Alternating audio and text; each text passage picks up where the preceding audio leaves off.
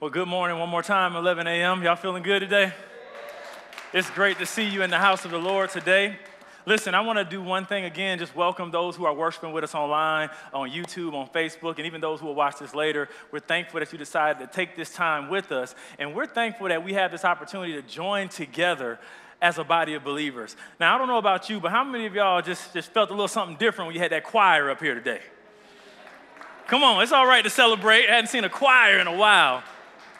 Now, I'm excited about that because even as God ushers us into different moments, there are times where we need to just pull back all the wrappings. A lot of times when we come into church, you know, we can kind of hide behind the lights and the loud music and the drums and the, all the different instruments. But there are times when God just wants to hear your voice. There are times when He just really wants to connect with us this way. So I'm excited that we can just come in this moment and really just touch God with our voices and with our hearts. So, as we're getting ready to even continue this series, let me say a few things. Now, I've been talking about this the last couple weeks, and if you are new here, we are actually in a series called Emancipating Greatness. Emancipating Greatness. Can you say that with me? Emancipating Greatness. One more time. Emancipating Greatness. Now, what we have been doing is we have been talking about this subject where last year Pastor Johnson received the word from the Lord of just like, okay, what are we going to go into for, to for 2021? And the Lord spoke those two words to him, which he said, well, that was very weird because those are not words he uses. And as we started to talk about that, what I really am excited about is that these two words actually measure the things that I'm really about as a pastor, as a person. It's about really unearthing the potential that's on the inside of us. But what I'm more excited about, and I've been saying this the last several weeks, and I want you to hear me clearly because you'll probably hear me say this about a hundred more times this year, is that emancipating greatness is not a sermon series, but it's a journey. Emancipating greatness is not a sermon series, it's a journey. So, what I mean by that is while this is week three of this series, a lot of times we'll kind of just go through a couple weeks and have a series, we'll take some notes, and then we'll put those things over to the wayside. But what I'm excited about is that even though this is week three in this particular series, this is actually week three of a 52 week journey that we're going on together as a body of believers. And what I mean by that, you, some of you have heard me say this in different services. What I'm actually asking you is that will you commit to give God one year. Commit to giving God one year. Now, some of y'all are like, I've committed to giving God more than that. What do you mean? What I mean by that is committing to giving God one year where you just say, Give me this day my daily bread. And I take one step at a time, just following Him in obedience. Because what I believe that will do, if we can kind of put off all the noise and actually put off all the distractions, and we can just say, I want to take this step by step, moment by moment. Sometimes we try to bite off an elephant all the way at one time. And what God is desiring for us is to measure our days and to take it one day at a time and allow Him to lead us and grow us. And with that, I'm extremely excited to see what you look like in a year from now. I'm extremely excited to see what you look like after you take this step of just allowing Him to work through you in a very measured way. So, as you're walking through this, let's, let's just talk about what this year will look like. We're talking about emancipating greatness, and I just want to kind of give a quick look back and a quick review of what we're doing. So, don't clock out right now because faith comes by hearing, and hearing by what? Yes, faith comes by hearing and hearing by the word of God. And we want to make sure that we're hearing and rehearsing this word so that the Lord can actually get it deep down in our spirit. So here it is. As we're talking about emancipating greatness, what this means and what we've said is that emancipating greatness is a liberating, a freeing, a sparking up of the things that God put on the inside of us. It's us really coming to measure and coming to understand what He's put inside of all of us, that He's put something great on the inside of you, not just for the preacher, not just for this person over here, but for you so that He can get it all the way out. And as we understand that, here it is. I want to say it like this there's another you on the inside of you that God wants to introduce you to. Let me say it for this side of the room over here because some of us, we've been kind of downtrodden with another word from someone other than God. And what I'm here to tell you in this room and those who are worshiping with us online is that God is saying, I want to reintroduce you to yourself. But not the self that actually, you know, is walking around after the abuse has been given to you. Not the you that someone actually said you couldn't do this and you couldn't do that. The Bible says, Before you were formed in your mother's womb, I knew you. I ordained you. I sanctified you to be a prophet to the nations. And what I'm here to just echo from the Spirit of the Lord is that there are some things that you've started to believe that God didn't say. And so, as we're talking about emancipating greatness, I want to wake you up to your real self. I want you to be introduced to the reflection of the image of God. And what I don't want you to do, I don't want you to hear this message as, oh, this is just another hype message. Oh, this is someone trying to get me to do something, because quite the contrary, we're going to talk about what we actually are going to do, and it's more about being than it's about doing. So, as we're walking through this, let's get this review. If God is saying, let me in- reintroduce you to you, I want to let you know this. I want you to make this personal because as we walk through this, the first scripture that I want to be coming out of your ears, I want you to wake up, wake up in the middle of the night saying these two scriptures, and you will get this. In Genesis chapter 1, verse 27, we've been talking about this. It says, God created human beings in his own image. In the image of God, he created them. Male and female, he created them. I want you to make this personal. I want you to say, God Come on, talk to me. God, He uniquely made me in His image. Come on, say it with your chest. Say, God, He uniquely made me in His image. Say it like this Say, I'm special. Say, I'm anointed. Say, I'm God gifted. And I'm in His image. Come on, somebody's not convinced. Say, I'm anointed. I'm God gifted. I'm in his image, and he made me just like that. Somebody needs to celebrate that in the room right now.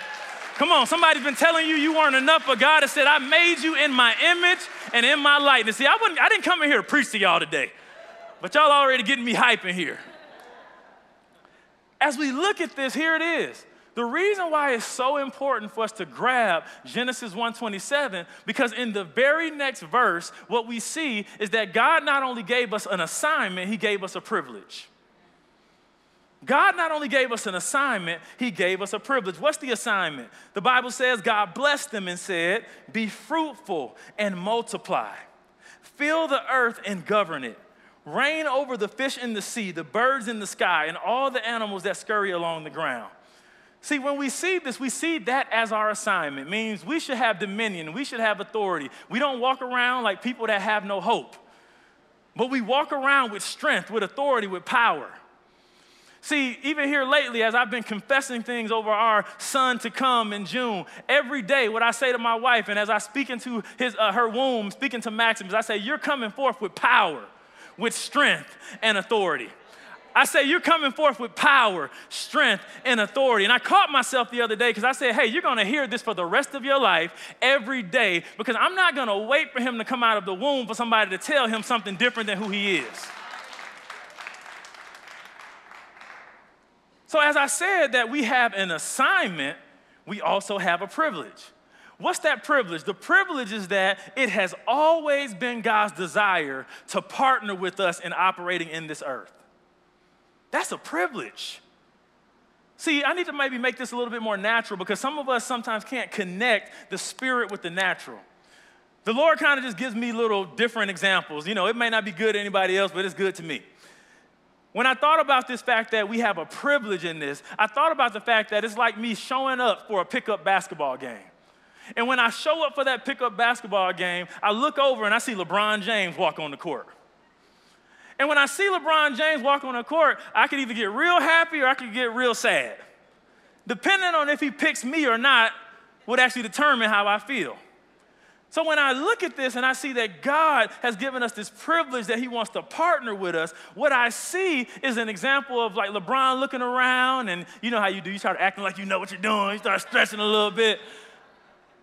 And I see this thing and I see this picture of him picking me to be on his team. And so when he picks me to be on his team, there's a different level of confidence that comes on me. Before, even if I knew I hadn't shot a basketball in five months, I'm saying I'm winning today. And so, what I'm saying to us, even though that might be funny, I want you to look at, if you can grab that picture in the natural, that you can look at a man, someone who's a superstar in, the, in man's eye, how much more can we look at God saying, Hey, I picked you, I ordained you, I chose you out of all the people to come alongside of me and rule in the earth. See, when I look at that, what I see is I see that God wants to partner with us to allow His glory to come in the earth. He wants to partner with us to see his fame distributed in the earth. I like to say it like this He wants to partner with us to extend his vibe in the earth. Somebody know what I'm talking about. You know, we want to make sure we're partnering with God so that everywhere we show up, what happens is that people start to look at us and say, How can I have what you have?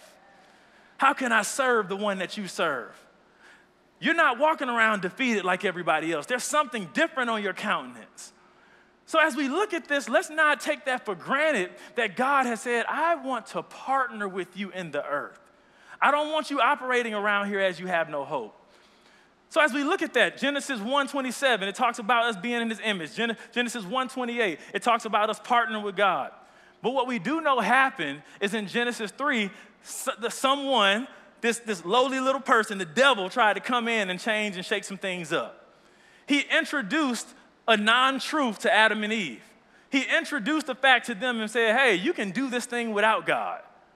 You can actually be in his image without him. But what I'm excited about is I said this last week that after sin came into the world and after Adam and Eve ate of the forbidden fruit, what I'm glad about is that Jesus came into the earth.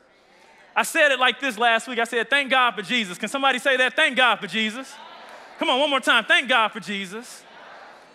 We thank God for Jesus because what happened is that Jesus came into the earth not just to forgive us of our sins, but to bring us back into our rightful place. He came into the earth to remake us, to remix us back into His image as a light bearer in the earth. And what we know, if you've heard this uh, scripture before, in John 10 10, the Bible says the enemy only comes in, the devil only comes in to do what? To steal, to kill, and to destroy. You got a good Bible class in here.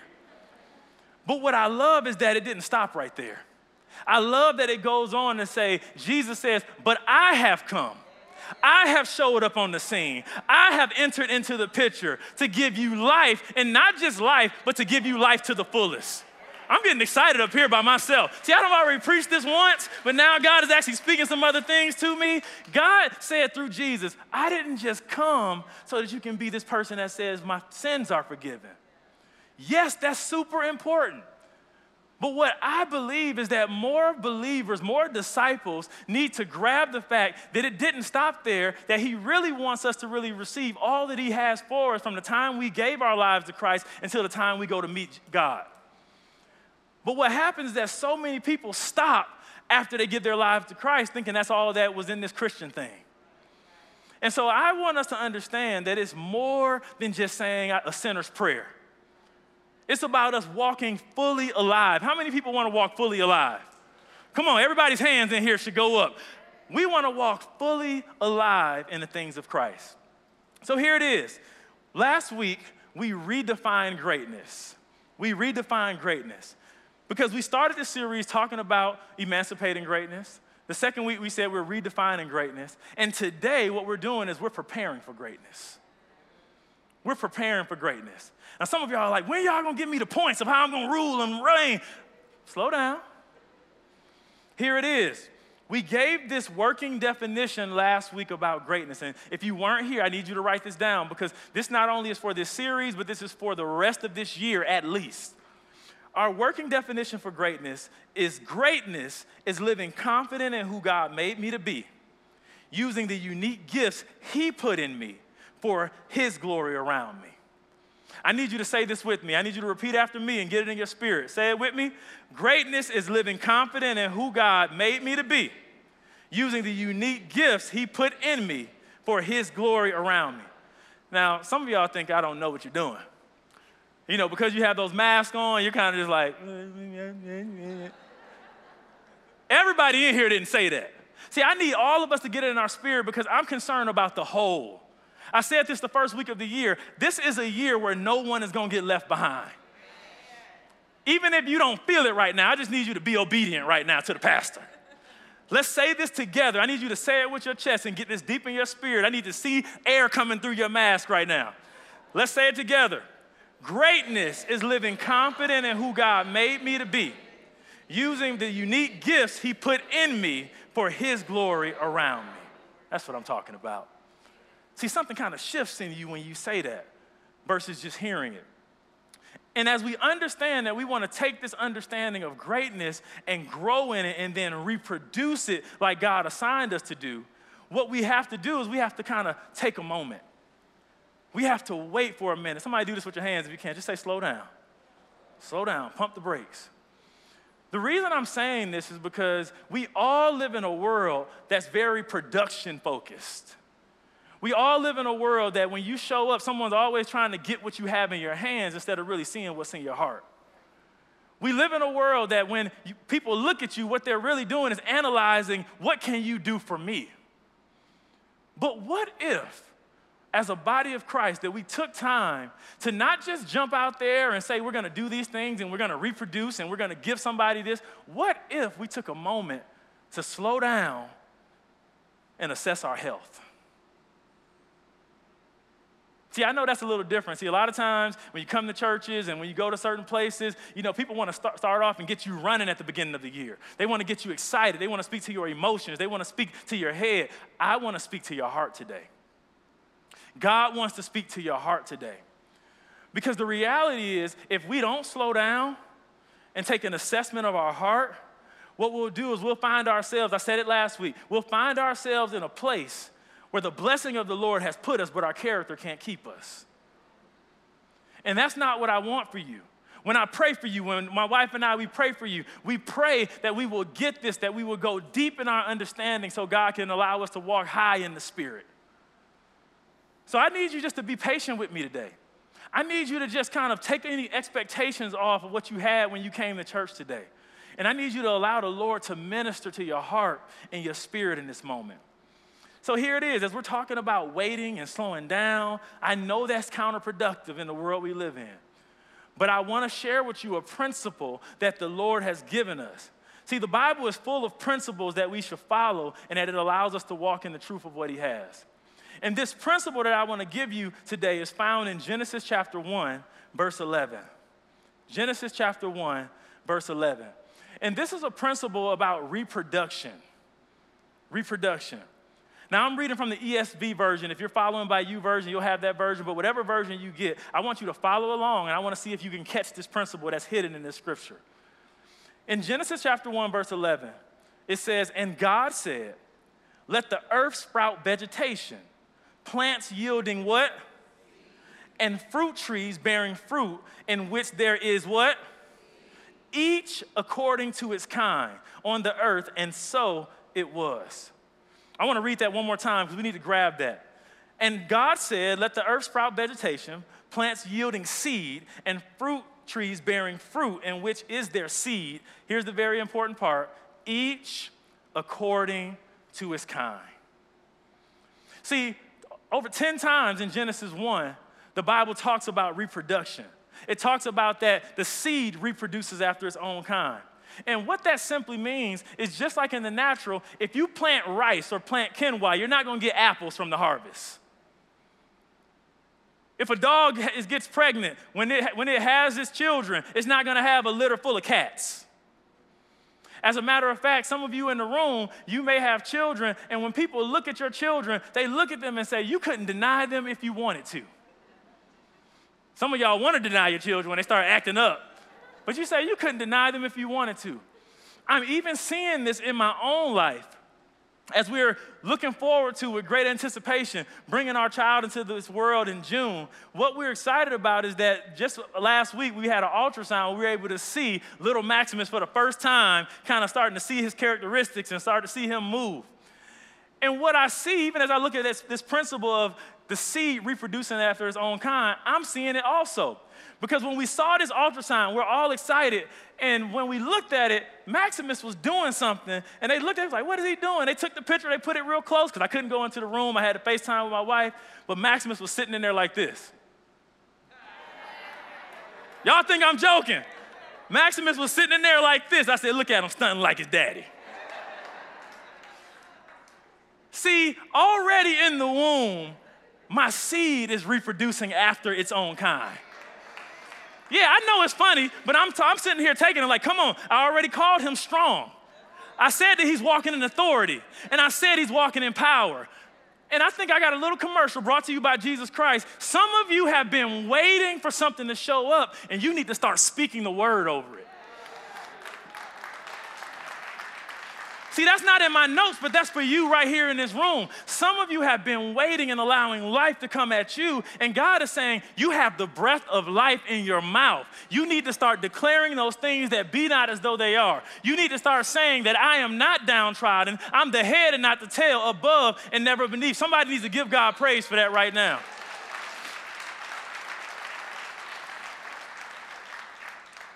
See, when we look at this, what I'm excited about is that as we really take on this posture of understanding that seed reproduces after its own kind, what we understand is that as we look at this principle, there are things that we get from it.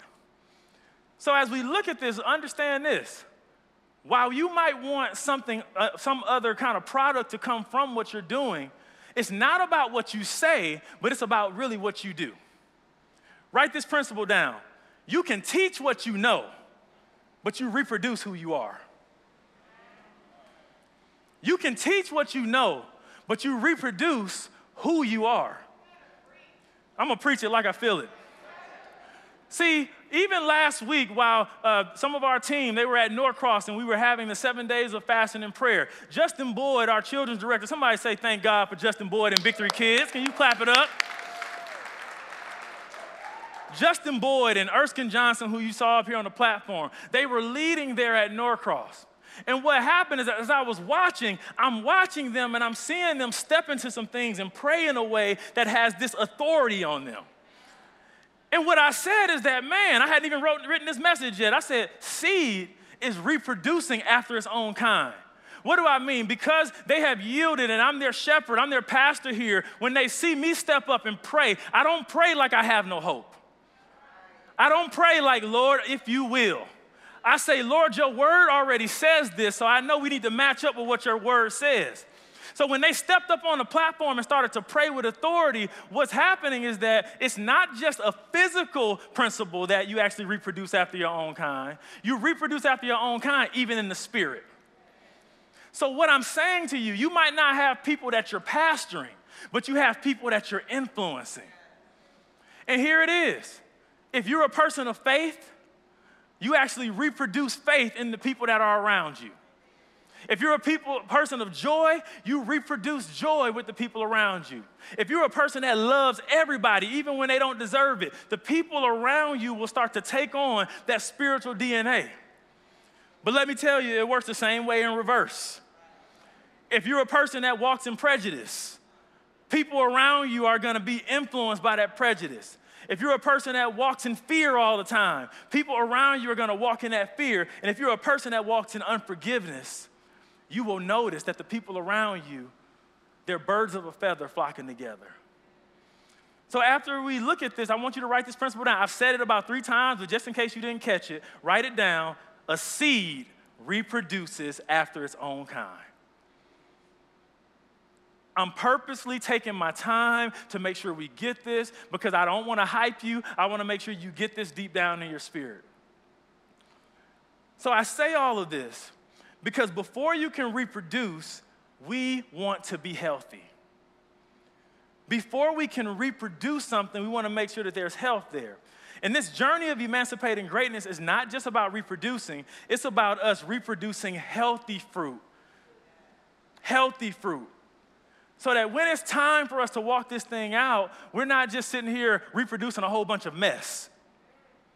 See, what we're doing, what we've decided as a church, as your leadership, we've said we're gonna do something that, again, is counterintuitive and for some would say counterproductive, and we're gonna slow down and we're gonna take this entire year of 2021 and get healthy. What would it look like if you had a church full of people that were healthy? What would it look like if every time you turned around, you weren't reacting based off a flesh wound? What would it look like that if somebody started to tell you truth that you didn't rebuke them in the name of the devil, but you accepted them because you knew that it was coming from God and it was for your good? So, as we look at this, I want us to understand very soberly that this is a process. See, when Kendra and I, when we started our family planning, we were excited about it, what happened is last year, January, she started to get ready for what we're birthing in this season. She started taking prenatal vitamins last year. She started to work out differently last year to make sure that she was ready now. But what happens is that so many people want to jump out there and do something different. And what we're saying is like, hey, slow down. Do this with me if you can. Say, slow down. One more time. Slow down. You're going to hear me in your sleep this week saying, slow down. So, as we're focusing on health, and I realize this is a different concept because so many of us want to produce now. So many of us want to run out there now. What I want to grab, what I want us to grab is that if we're talking about getting healthy, we're talking about growing this seed so that we can grow and reproduce these components of greatness that we're talking about. So as we look at this, here it is. There is a critical component that makes or break this possibility of us being healthy. There's a critical component that will make or break if we will be able to really emancipate this greatness. And so, as we've been saying that God has placed seeds of greatness in us, there is this thing that we need to deal with, and here it is it's the soil. It's the soil.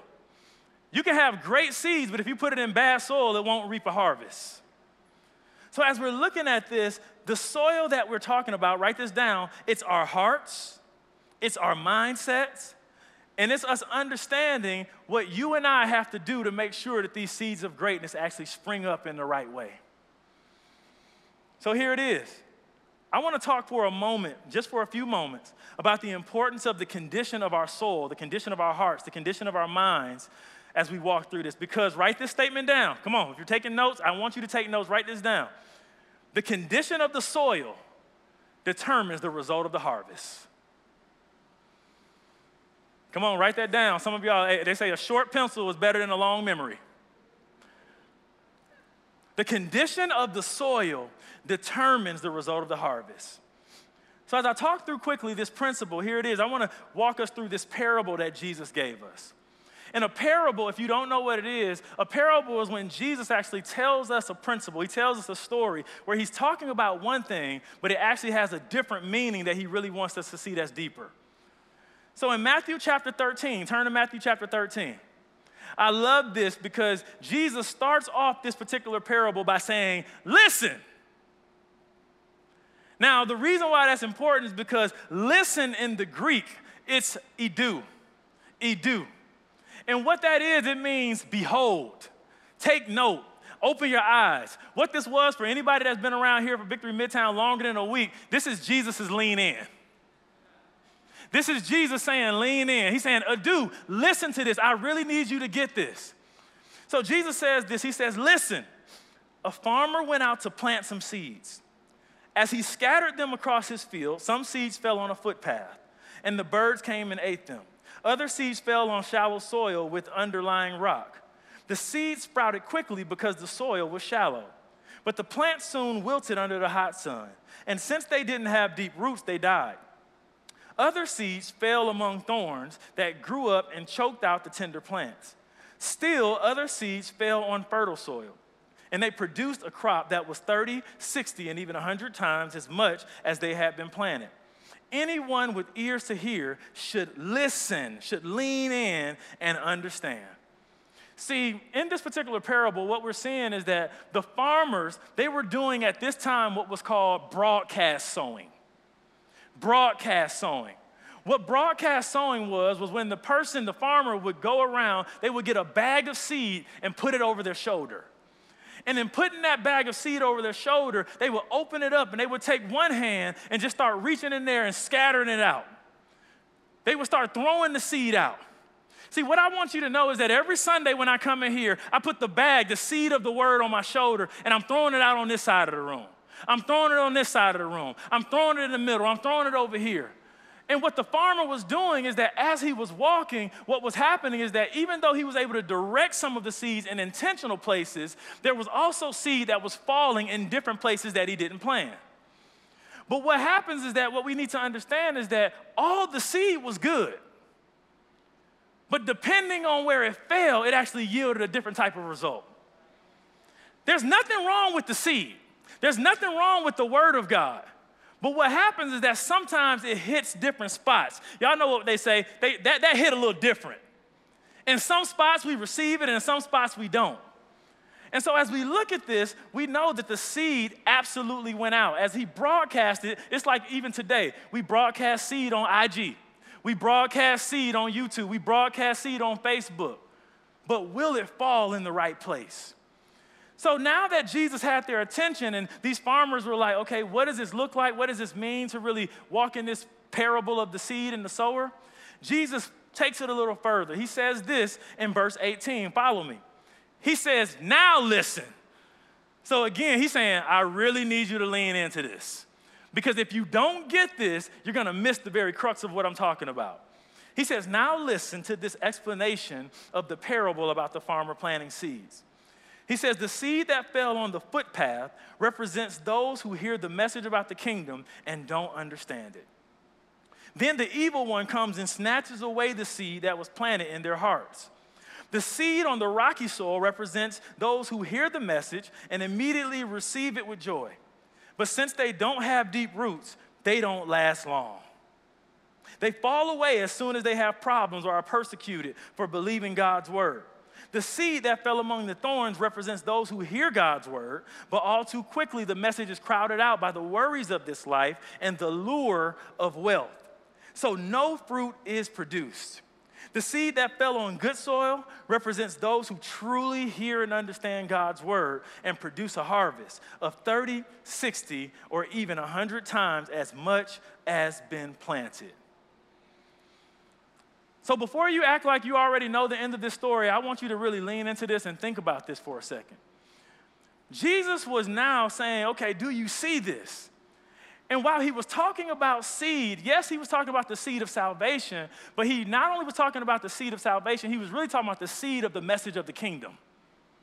The seed of the message of the kingdom says, yes, we need to confess our sins and confess with our mouths and believe in our hearts that Jesus Christ is our Lord and Savior.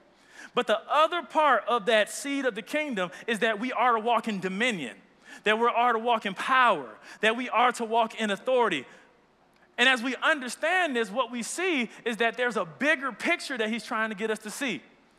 I like to say it like this If God's thought was that all he wanted us to do in the body of Christ is to get saved, what I would do is I would actually take on two vocations. I would say, okay, I'm gonna be a pastor and then I'm gonna be a funeral director. Some of y'all are like, what are you talking about? If the only reason we were to come into relationship with Christ is so that we can have fire insurance, so that we can know that we're going to heaven and we're not going to hell.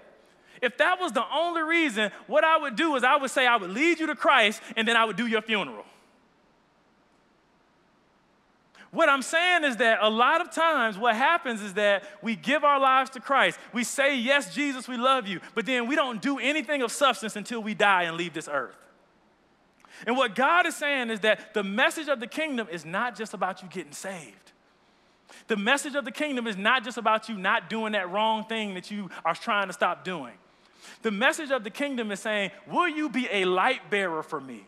Will you be a representative of me? That when people see you, they want what you have because you have something that's greater than what they're walking in. The message of the kingdom makes us fully alive. So here it is. This parable is really about what type of heart do we have? What type of heart are we going to put that seed in so that it can grow so that God can emancipate this greatness through us? See, here it is. The soil was actually the different conditions of our heart. The soil was the different conditions of our heart. So I want to just take a look at this really quickly to just kind of give us an understanding fully of what this looks like. I'm going to walk through this. Four types of heart in this passage. Number one is the footpath. This is where the person hears the message, but they don't understand it. This is also called in a lot of factions the wayside or the hardened heart. This is where people actually operate in selective Christianity. You know, when the preacher says that one thing and they say, well, no, that's not for me, that's for the people who've been saved for two years plus. That's when we start to decide, yes, I'll do that, no, I won't do that. But the reality is, this is what I want us to know because I'm not bashing anybody. A lot of times, a hard heart is really the result of a hurt heart. A lot of times, the reason why people's hearts are hardened is not because they just are deciding that they want to be rebellious. This says it's on the footpath, which means some of you in this room, some of you watching online, some of us have been trampled over. We've put our hearts on the line, even at church. We've put our lives on the line, even with people that we know. We've put ourselves out there, and people mistreated us, and they made us hard. And here it is the danger about walking around with a hard heart is that the principle says here that when you have that hard heart, the seed is waiting to be stolen. When you have that hard heart, the seed is waiting to be stolen. Let me say it like this it's waiting to be stolen by the devil because what happens is that the devil knows the value of the seed, even if you don't. The devil knows the value of the word of God, even if you don't accept it. So while we're in here and sometimes we kind of turn off when we hear certain things, the devil is like, yeah, keep turning off. Keep turning off because I don't want you to walk in that truth. And what happens is that we need to make sure that we don't just keep that hard heart. Number two, the rocky type of soil. This is the person, this is the heart that hears the message, receive it, but they don't last. This is the person that you get excited, that you're in church, that you're even nodding at me behind those masks. But when you get in the car, you nod and say, Lord, I can't do that. It sounded good when I was in the company of all the believers. Everybody had their hand lifted. We exalt thee. Lord, I can't do it. We exalt thee. God, you really know me, know me. This is that second type of heart. That what happens is that we say yes in the congregation, we're gonna commit for a year, but then when things get a little tough and people start uh, inviting you to brunch at 11:30, you say, "Yeah, I'll come with you." These are the same people that when you find yourself, after coming to church, you find yourself relaxing a little too hard at, at Bay's house, and then you're like, oops. What we need to understand is that we need to be those people who take it in. Not those people that can receive it. We receive the word of tithing in, in the church, and then we go home and look at our books, we're like, Lord, you know my heart. Yeah, he does know your heart. And here you confess, yeah, the Lord rebuked the devourer for my sake. Pour out blessings that I have not room enough to receive. And you're like, Lord, I don't have room enough to give you anything. That's that second type of rocky heart. This is when it gets past your head, but it doesn't go in your heart. And then number three, it's the thorny heart. It's the thorny heart. This is the one that hears the message, knows its truth, but it gets crowded out. This is the one right here. This is the one that's actually the most dangerous out of all of them. Because this is the person that hears the word, that receives the word, that nods at me and also says amen. That's following by YouVersion, and you actually even save the message before you leave here. But here it is the challenge is you save the message, but you don't pick it back up until the next Sunday. The reason why this is the most dangerous one is because you can look like you have a form of godliness, but you uh, deny the power therein. Where you're coming to church, you're doing all the right things, but nobody knows the real state of your heart but you. So as we look at this, here it is. We need to make sure that we're not looking spiritual, but that we're allowing the seed to actually germinate in the right place. And that just takes me to the fourth type of soil. Here it is the good soil. This is the one that hears the message, that understands and produces a harvest. This is the one that takes the most trust and openness from God. What do I mean by that? This is where we actually listen and not just hear the word, where we're listening for transformation, where we're allowing it to actually root out certain things, where you give permission to spiritual leadership, to small group leaders, to people that are connected with you, to start to plow out those dead things, to start to bring out those weeds that actually might be choking out the word. But it takes trust. And as I was writing this message, the Lord just kind of prompted me and said, There are some people that are watching and worshiping online. There's some people that are in this room that made an inner vow that they said, I will never let somebody in spiritual authority have that much power over my life. There are some people in here that you've had some bad experiences that you know you should be doing more. You know that you should actually be listening to the word, but you say, I'm not gonna be vulnerable enough to allow somebody to really till the ground of my heart. But God wants your heart to be that of good soil. That's why He's slowing us down. That's why He's not just trying to get something from your hand, He wants your heart right now. So here it is. As we look at this, this is the person that's receptive, teachable, open, fertile, and you're allowing the water of the word to wash you. But this is what I want you to do. Edu, lean in with me right quick. Lean in with me right quick. Some of y'all don't know what I'm talking about. Just follow the rest of the congregation. Lean in. I want to let you in on a secret. The secret is some of you in the room, as I started to go through the first ones, you clocked out because you were like, I already know which one I am. I'm the good soil. You know, I've been in church services where people say, hey, it's four of them. Which one are you? Of course, we pick, I'm the good soil. But here it is. This is what I really want us to know. Lean in a little bit more, lean in. Each and every one of us have all four of those types of soil represented in our hearts. Each and every one of us, there are certain things that hit differently in other places. There are certain things that you will readily receive and you will praise Jesus and you'll shout and you'll run around. But there are other things that you cross your legs and say, that pastor ain't talking to me. And what we want to do as we're walking through this interrogative moment, we are saying, let's not just have selective good soil. Let's let the whole of our hearts be transformed into that good soil. Does anybody want the whole of your heart to be transformed into that good soil? I know it's tough, but God wants us to do it. So here it is. I believe that we can do that. I believe that God wants to do it, and I believe that God's given us a promise to do this. I want to read this scripture to us because this is how we're going to walk this thing out. And we're getting ready to get out of here together so that we can walk this word out. In Ezekiel chapter 11, there's a promise from God. In verse 19, he says this I will give them one heart, a new heart, and put a new spirit within, within them. I'm to say that one more time. I will give them one heart, a new heart, and put a new spirit within them. I will take from them the heart of stone and will give them a heart of flesh. Here's the part that I want you to really hear and grab. I'm gonna give them a heart that is responsive to my touch. I wanna give them a heart again that's responsive to my touch.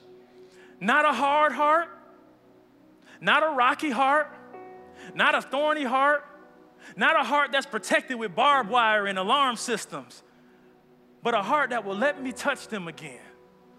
A heart that will allow me to come in and say, I want to change you. I want to develop you. I want to heal you. Here it is. The great thing about this promise is that God is going to do the work. The great thing about this promise is that He wants to melt down the very icy parts of some of your hearts today. Because the healthier the soul of our hearts, the greater the seed of greatness can come out of us. But here it is God is not going to violate your will. He's a gentleman. He wants to make sure that you want this relationship with Him. But here is our role in all of this. Here's our role. Write these couple things down or just meditate on it. Our role in this whole thing is that we have to set our wills to follow Him. We have to invite Him in we have to continually examine this soil together. And we have to yield to his work. We have to start to listen and seek and hear his voice. And we have to just keep saying yes, even when it hurts. Keep saying yes, even if it's something you're not used to walking in. So, as I said already, God is calling all of us individually and corporately to a year of developing health, to slowing down, to going slow so that in the time when it's right, we can go fast. Because in 2022, He wants to use you. He wants to use you. He wants to use you. He wants to use you. He wants to use you. He wants to use you. And He wants to use you. And all of you watching online, He wants to use you to reproduce His greatness in the earth. But we're going to make sure we get healthy, Victory Midtown. We're going to make sure we invite the Lord in. So here it is. This whole parable, everything I talked about today, is the reason why I'm so passionate about pastoring, and I'm not just gonna be a motivational speaker. I'm not gonna be someone who just hypes you up. Because what I'm committed to is seeing those places where there was a hard heart, I wanna see you walk through the whole process where your whole heart is a heart of good soil. So, this is what I wanna do as we get ready to close. I want you to close your eyes for a moment. We're going to take a moment to tell God and really just let Him know very honestly some areas that our hearts need help in. And I want to read the scripture over you just to kind of let you know what He wants to do and how He wants to do it. This is the prayer that you pray even as you have your eyes closed and we go into this next moment. Psalm 139, verse 23, it says this Lord, investigate my life, O God Find out everything about me. Cross examine and test me. Get a clear picture of what I'm about. See for yourself whether I've done anything wrong. Then guide me on the road to eternal life. As you take this moment, we're gonna worship just for a moment, I want you to really take this moment to be intentional. For some of you, the Lord is gonna start sharing certain things that you need to write down, that you need to give to Him. He wants to start sharing some things to you that you actually need to give to Him so that your heart can have good soil. While we're in this moment, I want you to ask the Lord, where is my heart hard? Where is my heart rocky? And where is my heart covered by thorns? I want to pray for you, and then we're going to go in this moment. Father, in the name of Jesus, we as a people, as a body of believers, we commit and say, we want the entirety of our hearts to be good soil. We want to be pliable, Father. We want to be healthy. And God, we desire, we do desire for the greatness that you have for us to come out of us today and forevermore. Lord Jesus, we commit to you and say, you can have our hearts. And we ask today that as we give you our hearts, some of us in the room need to give you our hearts for the very first time. And so, Father, we invite you to allow your son Jesus to be the Lord and the Savior over our lives. Today, we confess that we know that we can't do this on our own. We confess our sins and we say we repent, meaning that we turn away from the ways that we've been hard hearted and that we've been doing things, and we open ourselves up to you and say, Change us and make us again. We commit our lives to you and we commit to walking in the emancipation of the greatness that you have for us. It's in Jesus' name that we pray. Amen.